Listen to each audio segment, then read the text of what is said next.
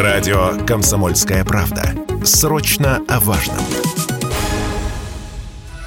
После начала частичной мобилизации все разговоры в сугубо мужских компаниях рано или поздно сворачивают на эту тему. Кто из знакомых получил повестку? Кто уже отбыл в учебку? У кого какая специальность в военном билете прописана? А еще выяснилось, что в стрелковых клубах Москвы и Подмосковья настоящий ажиотаж. Тысячи мужчин и даже женщин внезапно захотели научиться стрелять. На всякий случай, спортивно-стрелковый клуб «Калибр» находится в Мытищах и считается одним из крупнейших в России. Председатель правления «Калибра» Иван Королев подтвердил «Комсомольской правде». Ажиотаж есть.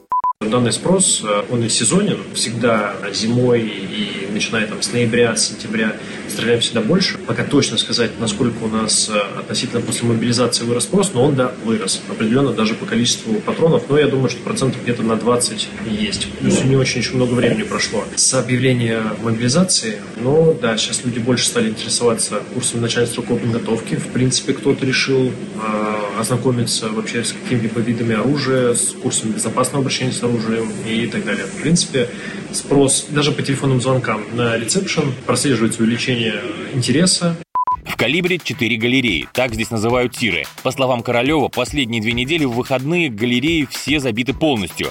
На пике при групповых занятиях одновременно могут заниматься от полусотни до сотни человек. Даже очереди из желающих скопились. При этом, помимо завсегдатаев тиров, здесь стало очень много начинающих. Кто начинает с АЗОВ? Какое оружие выбрать и сколько времени требуется, чтобы его освоить, «Комсомольской правде» рассказал инструктор клуба «Калибр» Сергей Солдецкий. Однозначно на длинном стволе, потому что все понимают, что придется стрелять не из пистолетов, а из автоматов, которые им выдадут. Все хотят прийти и практически за одно занятие научиться всему. Так не бывает. Надо время, соответственно, потратить довольно-таки прилично. И главное, чтобы у людей было желание. Если человек хотя бы два раза в неделю приходит, скажем так, занятий 10, и мы можем его более-менее подвести под какой-то уровень.